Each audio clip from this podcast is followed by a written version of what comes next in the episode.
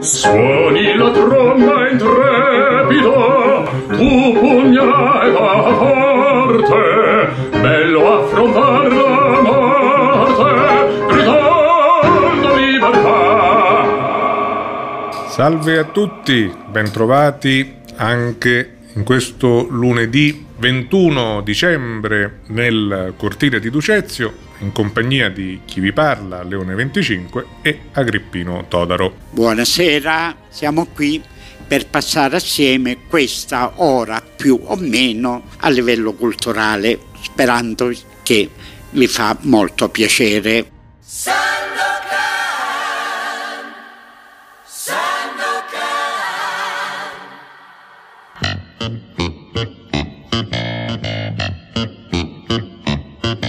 E siamo in eh, prossimità di quello che una volta si chiamava festività natalizia, vigilia di Natale, veglione, capodanno e via di seguito, ma per quest'anno sembra che la cosa non potrà essere svolta come abitualmente avveniva, con soprattutto una certa confusione, incertezza che di giorno in giorno, lo vogliamo ricordare per chi verrà negli anni successivi, questo è stato il Natale forse più confuso che la storia ricordi. Tutto quest'anno che abbiamo passato dobbiamo descriverlo come anno horribilis perché siamo stati più condannati che liberati. Speriamo che la cosa piano piano torna di nuovo al normale.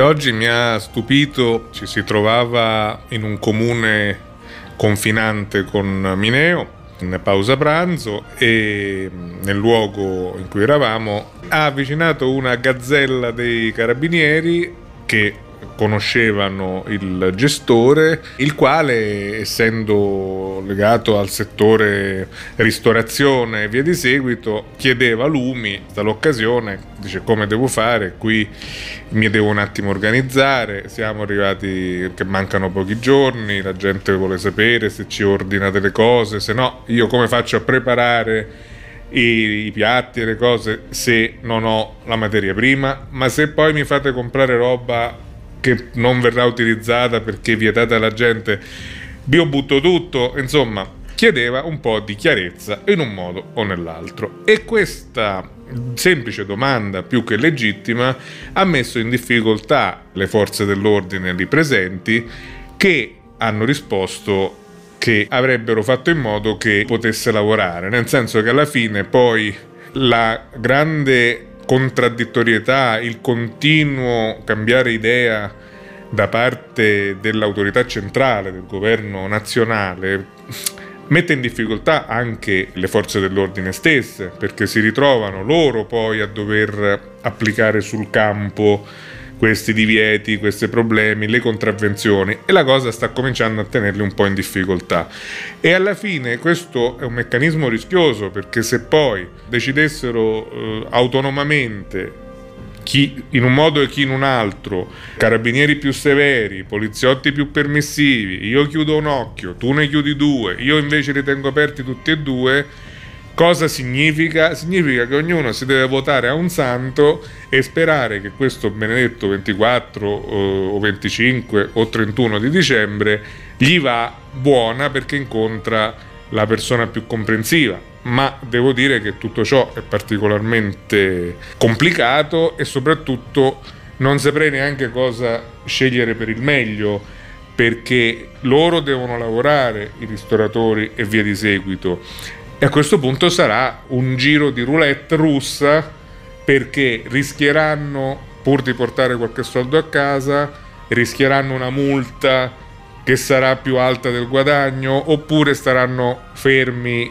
a contare le mosche? È una cosa molto ingarbugliata che decidero un colpo sicuro a dire chiudiamo da tutti i giorni a tutti i giorni e uno sa, non compra niente, non fa, che non chiama i lavoratori ai vari ristoranti qua, non fa spese, sa che deve essere chiuso, ma, ma la forza dell'ordine che oggi si va francamente ha dato a capire che anche loro non sanno come si devono comportare perché ci tengono sopra le spine fino all'ultimo momento e questo non va. Meglio che lo dicono adesso, da tutti i giorni a tutti i giorni, chiuso totale e basta. Ci fanno più buona figura. A beneficio di memoria, è tornato alla luce un episodio di qualche anno fa che viene rievocato da queste situazioni perché c'è stato nel passaggio dal 2014 al 2015, un capodanno particolarmente strano per eh, il territorio calatino, ma in particolare devo dire per Caltagirone, anche se avrebbe coinvolto sicuramente tante persone di fuori di quella città, di, di, altre, di altre zone circostanti, perché? Stiamo parlando di un periodo in cui eh, l'amministrazione comunale di Caltagirone era stata affidata dai cittadini a una lista civica, una lista al di fuori dalle solite, dalle consuete contrapposizioni tra centrodestra e centrosinistra e il sindaco era Bonanno. Questo sindaco Bonanno che non veniva dalla politica, tra l'altro, e quindi era un po' una fase particolare. Si rivolse al sindaco un imprenditore di Caltagirone che propose di prendere in gestione una struttura che il comune negli anni precedenti con fondi vari aveva sistemato, aveva recuperato, era un'antica fornace industriale che serviva per la produzione di laterizi che era stata dismessa nel corso del dopoguerra, forse negli anni Ottanta, e il comune ci aveva fatto un luogo culturale all'interno c'era possibilità di esporre opere, mostre e via di seguito. Ma con il passaggio di amministrazione da Pignataro a Bonanno non c'erano state più iniziative per un certo tempo e quindi era inutilizzata. Questo imprenditore propone al sindaco di organizzare un evento abbastanza insolito, un capodanno dentro la fornace. Cosa unica che sicuramente avrebbe richiamato curiosità e partecipanti, giustamente pagando la giusta cifra per questo evento particolare.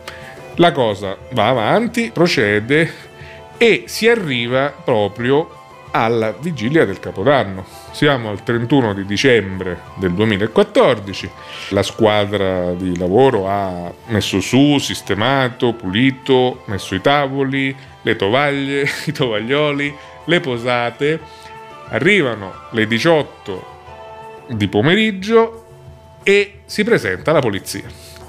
Si presenta la polizia lì sul posto e riscontra una serie di irregolarità, mancati permessi, mancate norme di sicurezza per tutta una serie di fattori e quindi pone i sigilli per la sera stessa che sappiamo il Capodanno, in questi giorni stiamo dicendo che possiamo fare il Natale il 23, il Capodanno il 2 gennaio, ma all'epoca non si pensava a tanta flessibilità, per cui il Capodanno o era il 31 di dicembre o niente. Fatto sta che gli bloccarono tutto quanto, quel capodanno andò sfumato, i biglietti già erano stati venduti e immaginiamo che saranno stati restituiti i soldi ai poveri malcapitati che volevano farsi una serata particolare. La cosa più brutta è che si sono ritrovati senza cenone al 31, che è difficile trovarne un altro di rimpiazzo. Gli sarà finito a tramezzini, probabilmente, non sappiamo. Comunque, un altro brutto capodanno proprio per coloro che volevano farlo il più bello di tutti. È una lezione per per l'uomo di non andare troppo oltre perché evidentemente chi troppo vuole nulla stringe. Eh beh, eh, la caratteristica cosa è che fino all'ultimo può succedere la rottura del collo, come è capitato a questo povero, però disgraziatamente non pensateci all'ultimo momento, pensateci prima in tempo che quel poveraccio o può rimediare oppure dice sentite non se ne fa niente più.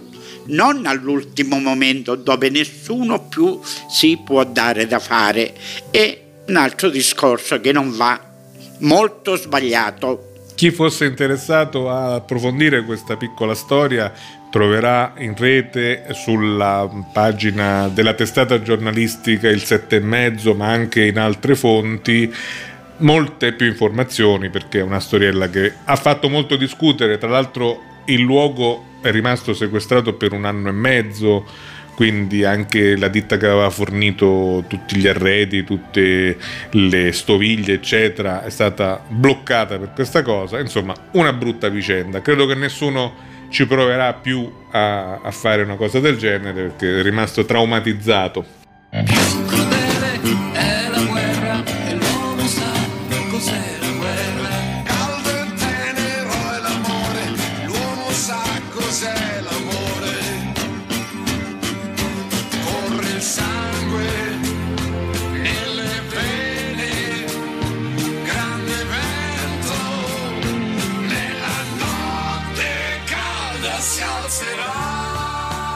Andiamo alle nostre rubriche consuete che partono dalla parola siciliana di questa settimana, che è catarratto.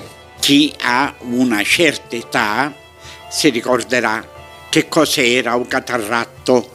In antico, per risparmiare l'ambiezza, avere le camere più grandi, allora si realizzava per andare nel piano sottostante oppure particolarmente si scendeva nogatoio o nelle stalle si realizzava mm, nel solaio un'apertura rettangolare dove da là partiva una scala e scendeva giù o nogatoio, la stalla, insomma nel piano sottostante.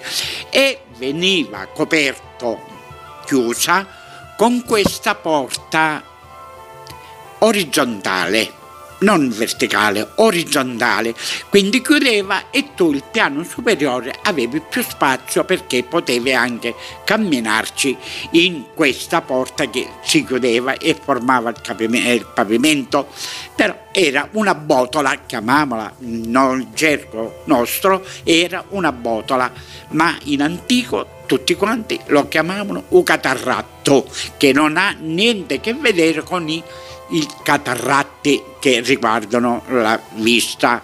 Quella era una comodità, particolarmente nelle case contadine. Accanto a questo utilizzo a questo significato, da tempo è stata anche attribuita questa parola a definire una varietà di uva da vino tant'è che si può trovare su qualche bottiglia di vini siciliani, credo soprattutto il vino bianco, catarratto come vitigno. Ma questo grazie al vino è stato tramandato, ma sappiate anche che veniva utilizzato per quest'altro significato.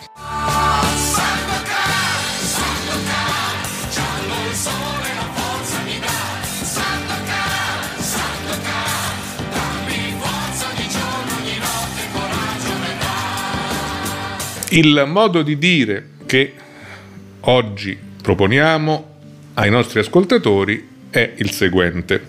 Nivoli 100 da Maiorca, ossia ne vuole 100 della Maiorca che è...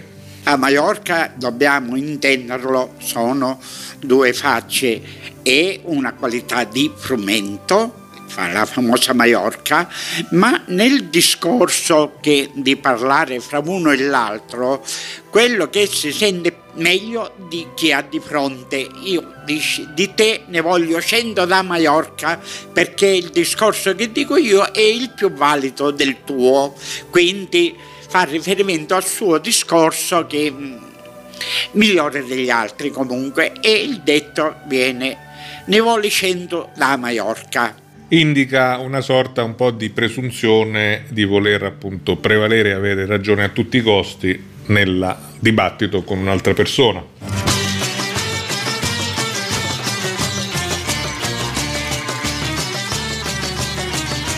Andiamo ora al proverbio che oggi vogliamo illustrare.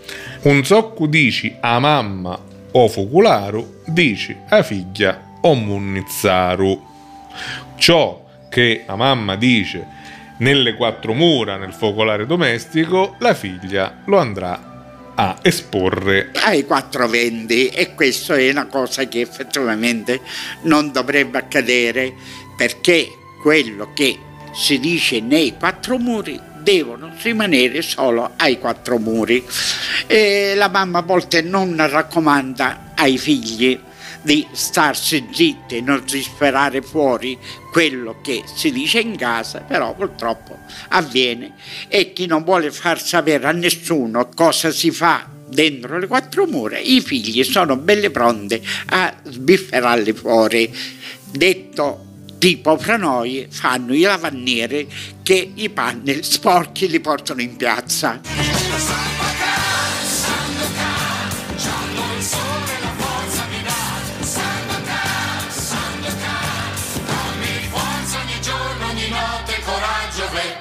E arriviamo alle nevinaglie, gli indovinelli che ogni settimana risolvono il precedente e ne propongono uno nuovo.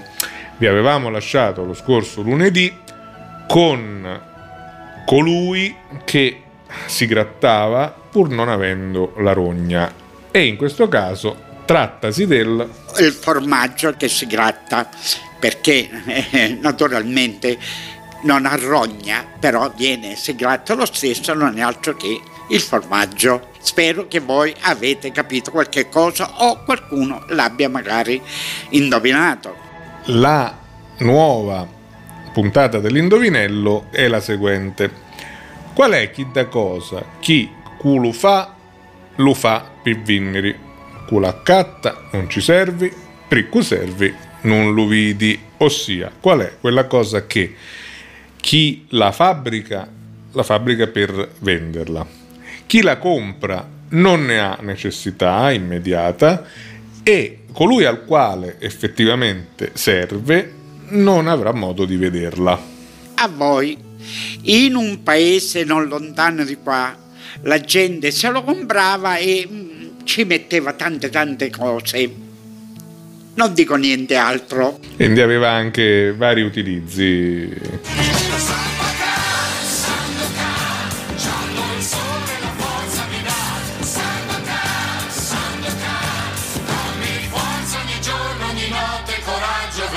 Siamo arrivati all'appuntamento con il nostro momento culturale più consistente che questa settimana cade sulla prosa e in particolare ci vede continuare una serie di letture che abbiamo proposto già da parecchio tempo riguardanti i luoghi significativi del centro abitato, della parte più antica del paese di Mineo le varie strade con le loro attività, con la loro vita, che in passato era sicuramente molto più attiva di oggi, nei ricordi di Agrippino Todoro, che questa settimana ci porta in un lungo giro di cui oggi noi proporremo una prima parte intorno al paese lungo il percorso della circonvallazione di Mineo. Benone, e allora ascoltiamo questa bellissima camminata che circonda il comune di Mineo, l'abitato medievale più di tutto. E adesso dopo aver parlato di diverse vie principali del nostro paese che formano il tessuto medievale del centro storico, vi voglio portare con il pensiero a farci una bella passeggiata in una strada che noi tutti conosciamo e che ognuno di noi ha percorso anche diverse volte al giorno. Vorrei parlare di questa strada che cinge ad anello il paese e che prende il nome di diverse denominazioni, vedi la Faraporta, Villa Vecchia, Rabato, Sant'Agostino, Secanali, per citarne alcuni, ma più comune a noi è la circonvolazione.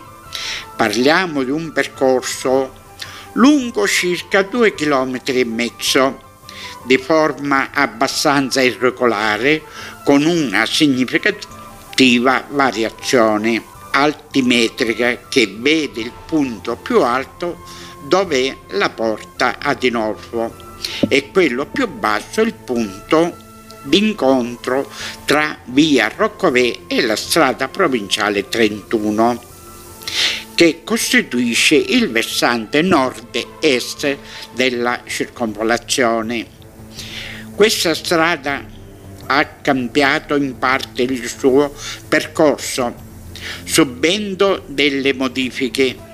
Vi si sono svolti diversi eventi, in antico c'erano diverse zone dove si svolgevano delle attività artigianale, mentre ora di questi luoghi resta solo la memoria.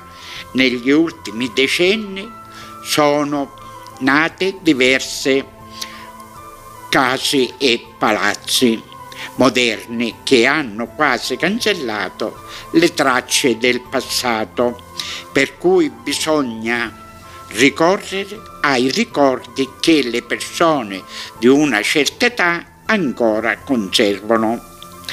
Alcuni tratti della circonvolazione hanno cambiato nome nel tempo, dalla porta di Norfolk fino alla Villa Vecchia o Piccola. Prima si chiamava via Nunzio Nasi in seguito forse nel ricordare i caduti della guerra 1915-18, lungo la strada vennero messi a dimora degli alberi ed ogni pianta c'era attaccata una targa che portava il nome del soldato caduto al fronte. I giovani Balilla facevano la guardia e così prese il nome di Viale della Rimembranza. Io ricordo eventi belli e non che si sono svolti su questo viale.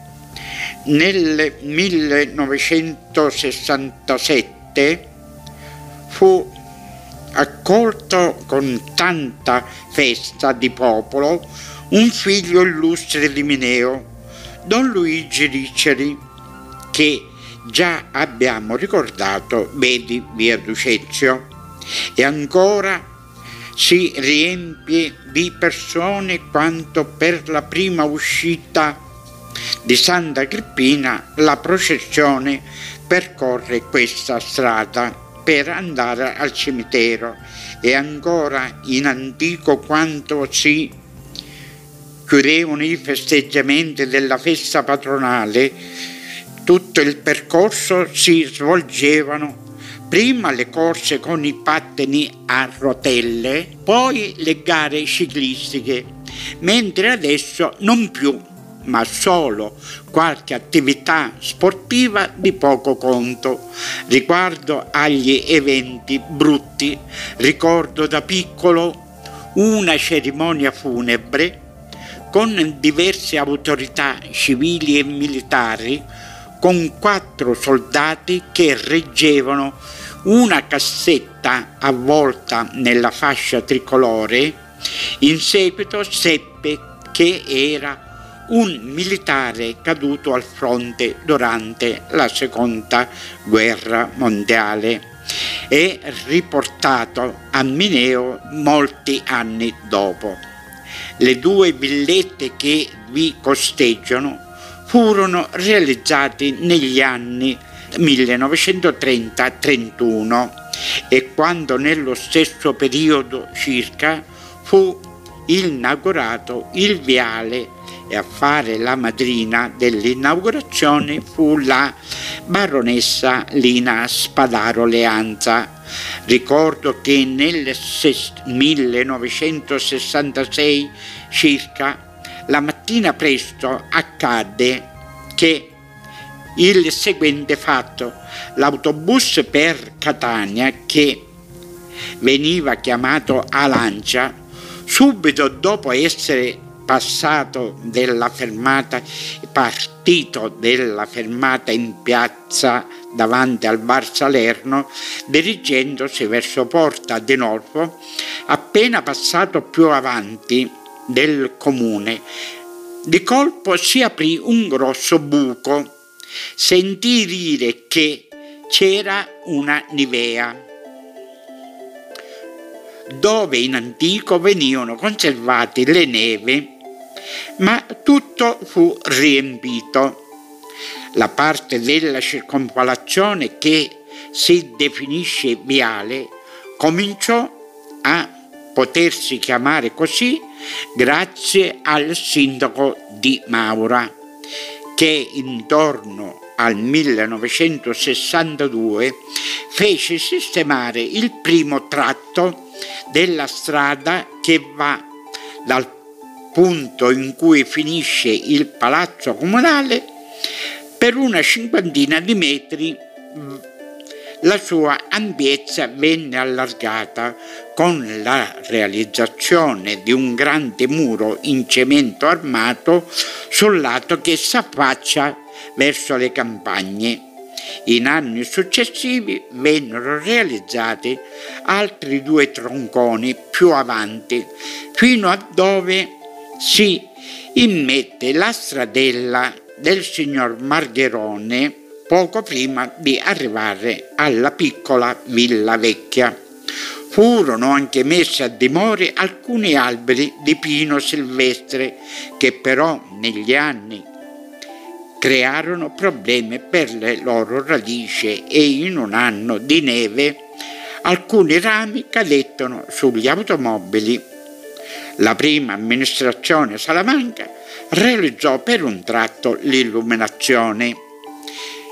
In passato la circonvolazione non era completa nel suo circuito in zona lavatoio, cioè dove ora si vede la caserma dei carabinieri, la strada era a manto naturale e non andava verso il rione Sant'Eppolito, che ancora non esisteva, invece scendeva verso le contrade pietre nere, saracine ed altre. Ma quando poi negli anni 50 si cominciarono a costruire le case popolari, in quella zona allora si costruì la strada per poter raggiungere i nuovi insediamenti. La strada inizia dall'ex macello e dopo due curve arriva a Sant'Ippolito intorno al 1955 emesse l'esigenza di unire la strada con quella che scende giù fino al bivio, la 131, fino alla 385. Così è nato il bivio di Sant'Ippolito. Altri altri cambiamenti arrivano in questa parte della strada intorno agli anni 70, quando viene costruito il nuovo plesso della scuola di Ducezio di secondo grado, intitolato ad un altro figlio illustre di Mineo, re dei Sicoli. Poi verso gli anni 80 viene installata l'illuminazione in tutta l'intera circonvolazione. Negli anni 90 il mercato settimanale è stato destinato a una parte del viale nel versante sud-est e adesso il venerdì viene realizzato in zona Sei Canali sul lato est del paese. Da questa parte della circonvolazione, lato Villa Principe Umberto, per due volte al giorno ci passava l'autobus di linea della ditta privata Brichina che andava alla stazione. Siccome prendeva anche la posta, era soprannominato Upostale.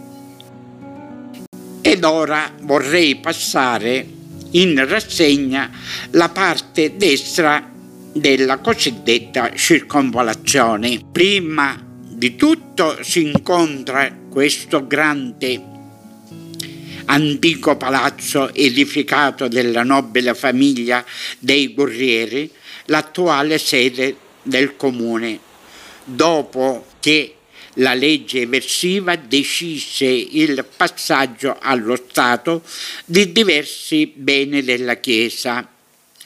Nei suoi bassi, lato Porta di Norfo, prima c'era il carcere giudiziario prima e poi mendamentale.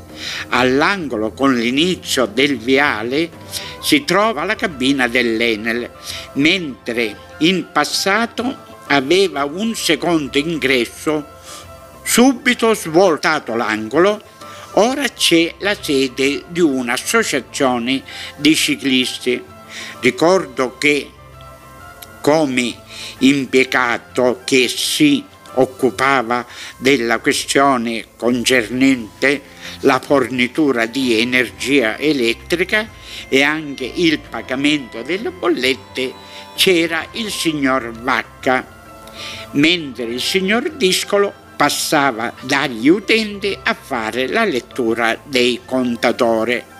A seguire c'era il garage del comune, poi un altro garage dove stavano parcheggiati i camion di privati e che in seguito è divenuto laboratorio di restauro del deposito autorizzato dalla soprintendenza. Più avanti al centro del prospetto si incontra un grande portale, per tanto tempo è stato adibito a fondaco.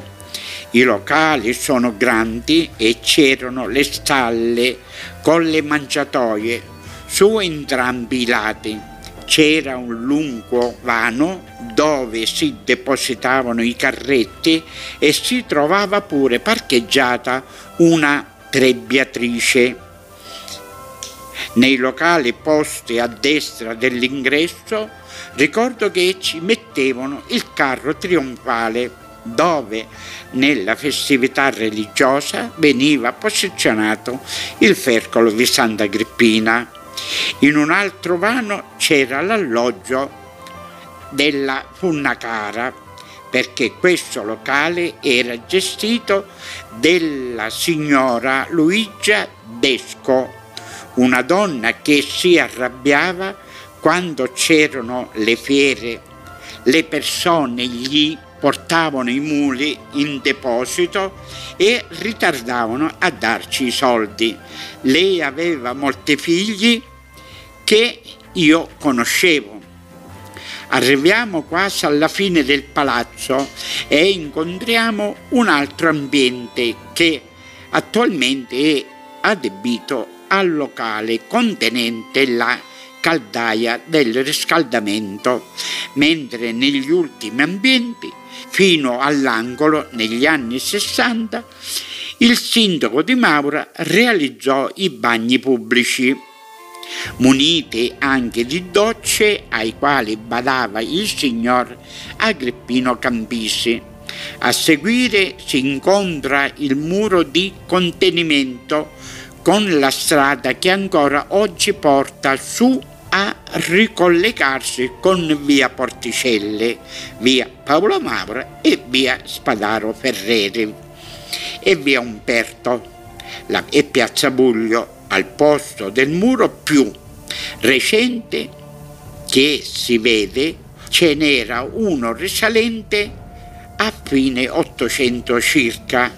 La salita era manto naturale e gli alberi di robinia a manuzza. Ai lati anche il viale era alberato con piante di gelso e sul lato superiore c'erano le scarpate di cui erano proprietarie le famiglie Ialuna e Amoroso, dove erano state ricavati dei terrazzamenti rasole e si coltivavano fichi d'India, alberi di fico e piccoli orti. Sotto l'alto muro di contenimento c'è un bar prefabbricato, a seguire una serie di palazzi moderni con numerosi negozi e le altre attività.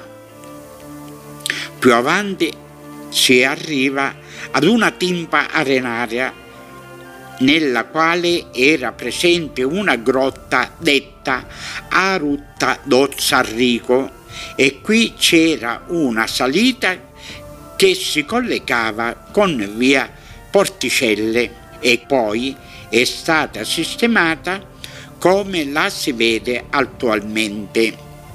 Via Murasalemi, la strada curva a destra e qui c'era il mulino del signor Nicola Bellino.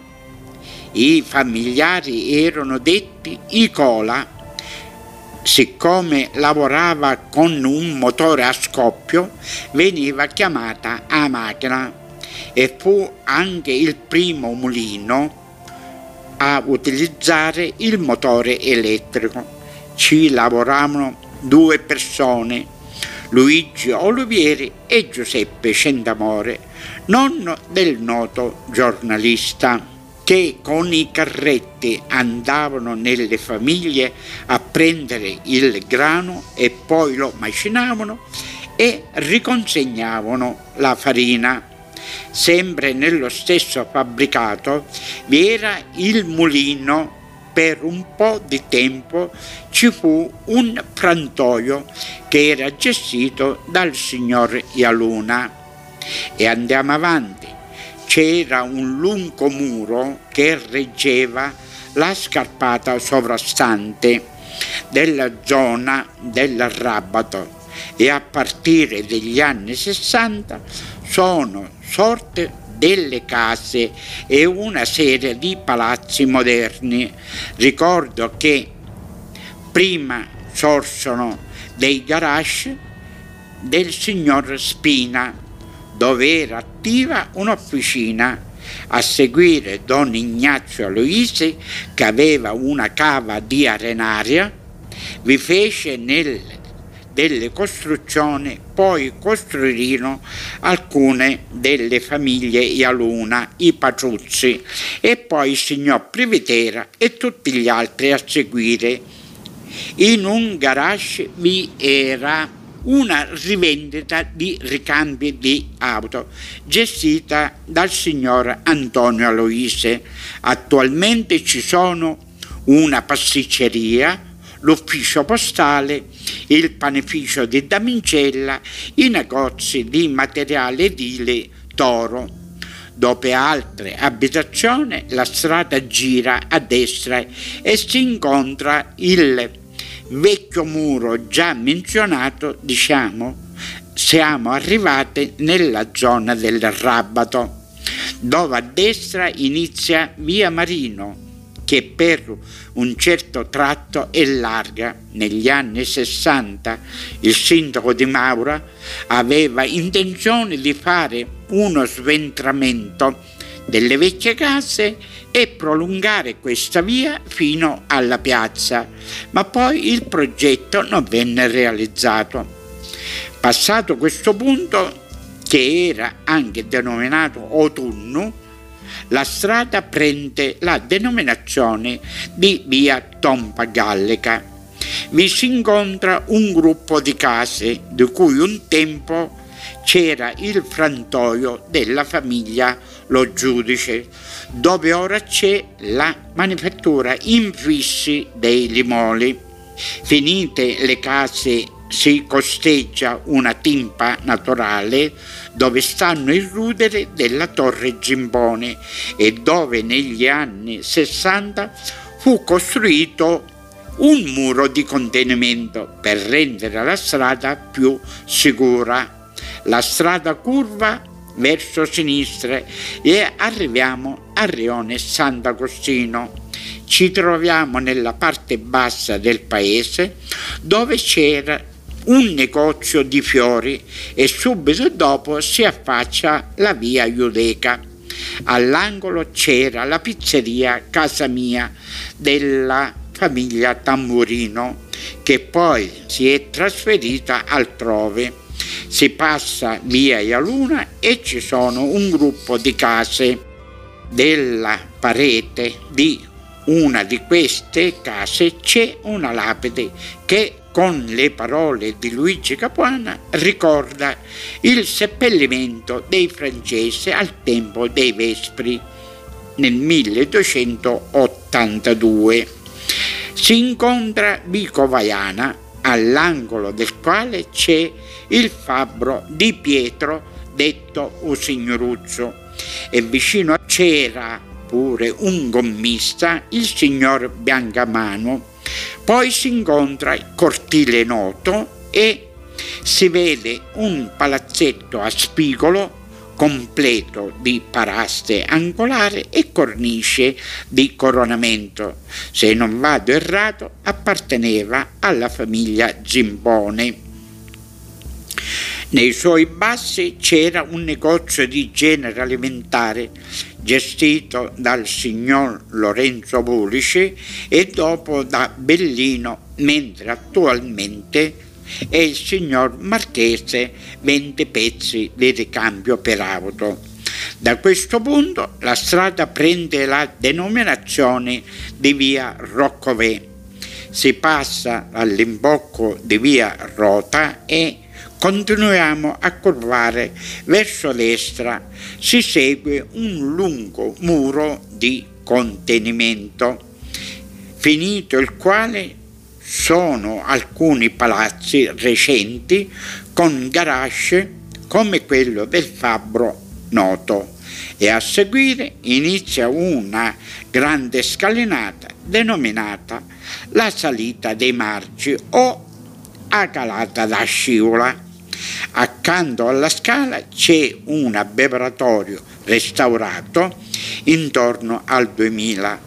Superato un altro edificio moderno, la strada gira un po' a sinistra e ci sono i muri di contenimento sotto l'ex ospedale e continuiamo a giungere il percorso a seguire il percorso prima c'era un lungo muro di, che continuava fino al rione Sant'Ippolito, mentre ora si vedono vari palazzi di abitazione con il piano terra attività come la carrozzeria dei fratelli Savoca e all'altezza del bivio il Menai Market, laddove in passato c'era l'alimentare, un elementare di Zaccaria, già proprietarie anche del palazzo e in questo punto, quando si scavavano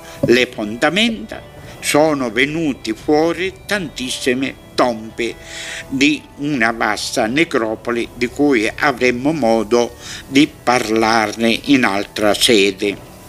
Da qui la circonvolazione coincide con la strada provinciale 31 e incominciamo a salire. Incontriamo sul lato terrazzamento le palazzine popolari costruite negli anni 50 e c'è la via Corrado Guzzanti Muratore che porta all'interno dell'isolato. Poi si arriva alla caserma dei carabinieri che è stata costruita dove in passato c'era il cosiddetto lavatoio che in antico era denominato Sant'Arpenuzza perché fino ai primi del Novecento c'era ancora una chiesetta a lei dedicata poi troviamo negli anni 20 il suo posto, venne realizzato un lavatoio pubblico che in seguito divenne macello e poi deposito del comune e infine è stato demolito e si incontra l'inizio del viale Salvatore Greco nei palazzi d'Arriero Castiello. C'era pure un abbeveratoio a forma circolare realizzato in pietra lavica. Da qui inizia il bosco del castello che continua fino all'ex abbeveratoio dei sei canali. Ricordo che tutta la scarpata era piena di alberi, ma mancava manutenzione ha prodotto vari incendi e oggi vediamo il risultato. Dunque, Dopo una curva verso destra si continua a salire e siamo arrivati ai sei canali. In antico vi era appunto sei canali dove scorreva l'acqua per servire più utenti.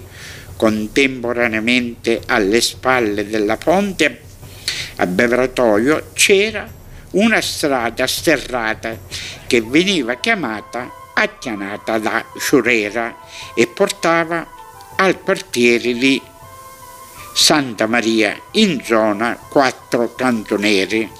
Ora non è più così, la zona ha cambiato volto con la realizzazione della nuova strada che prende il nome di via Tenente Cappellano Ialuna che si incontra dopo un'altra curva a destra e siamo in zona fuori porta dove si incontra il rifornimento di benzina che prima era AGEP gestita dal signor Antonio Bonaviri e poi è passato ad altre società. Poi si incontra un gruppo di case. Nella prima c'era la bottega di Fabbro e Saldatore Vincenzo Amato. Più avanti c'era il negozio dei buccieri che vendevano bombole a gas, pure macchine da cucire ed elettrodomestici. Di seguito c'era uno spazio vuoto dove stava una specie di officina e il signor Carcò ci parcheggiava l'autobus che collegava il paese alla stazione ferroviaria.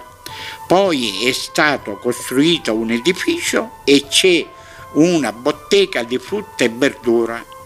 Avanti c'era altro piccole case fino alla porta di Norfo. Venne realizzato un garage dove veniva parcheggiato l'automezzo della nettezza urbana e ora c'è un negozio di frutta e verdura. Subito appresso un altro locale attualmente utilizzato come rivendita di prodotti per gli animali e a seguire un altro spazio in piano terra vicino alla porta c'era un garage dove ricordo che ci mettevano la carrozza dei morti. Poi fu il signore Tamburello a lavorarci il marmo e riempiva lo spazio sotto il muro del collegio con i suoi pezzi di marmo. In seguito vi fu una sala giochi e il suo posto e attivo un negozio di materiale elettrico e ferramenta. Siamo arrivati al punto di partenza. Spero di non aver dimenticato nulla in questa descrizione del lato destro della circonvolazione.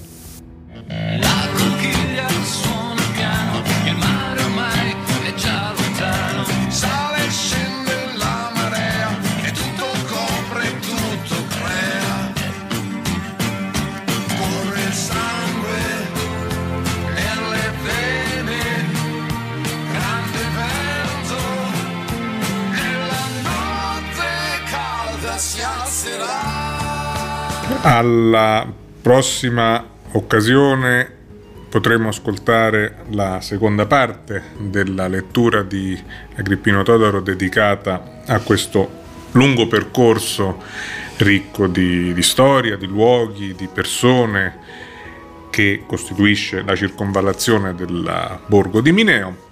E noi ci avviamo alla conclusione di questa puntata proponendo al nostro pubblico di ascoltatori del cortile un brano musicale molto antico che allietava e faceva ballare probabilmente con il ritmo dello swing i, i giovani dell'epoca che potevano essere i nostri bisnonni ormai e con un eh, gruppo musicale molto popolare all'epoca, molto bravo, che era il Trio Lescano. Il Trio Lescano nel 1938 ebbe molto successo con il brano che andiamo ad ascoltare ora dal titolo Ma le gambe. E a ritmo di swing noi ci salutiamo e ci diamo appuntamento al prossimo lunedì. Mi raccomando, una buona settimana, tanti saluti, siamo bene, teniamoci forte.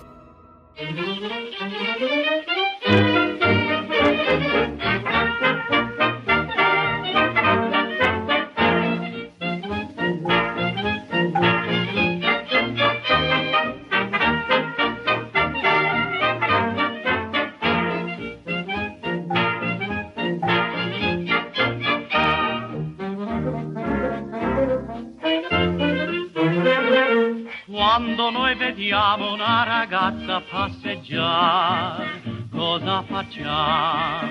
Noi la seguiamo e con occhio scaltro poi cerchiamo di indovinare quello che c'è da capo a piedi. Belli gli occhi neri, belli gli occhi blu. Ma le gambe, ma le gambe a me piacciono di più. Belli gli occhi azzurri spine ancora in su. Ma le gambe, ma le gambe sono belle ancora di più. Le manine deliziose ti sapranno accarezzare, ma tu gambo un po' nervosa ti faranno innamorare. Saranno belli gli occhi neri, saranno belli gli occhi blu. Ma le gambe, ma le gambe sono belle ancora di più. Quando la maschietta dal musetto seduttore ti guarderà, ti parlerà, il tuo sguardo acuto, prepotente indagatore, che cosa fa? La volgerà.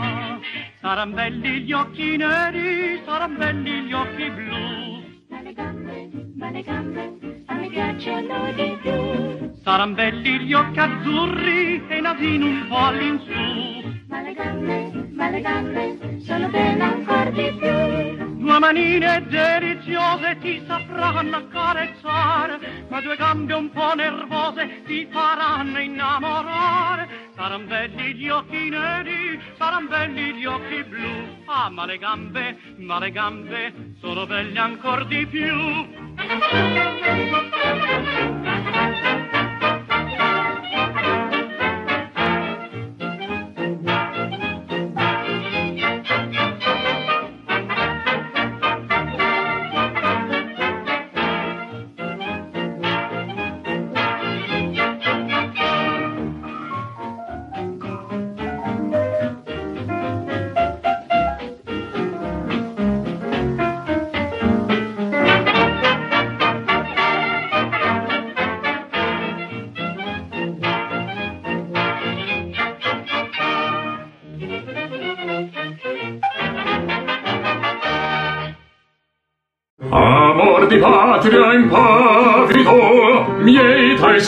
gli allori, poi terga dei sudori e pianti la pietà.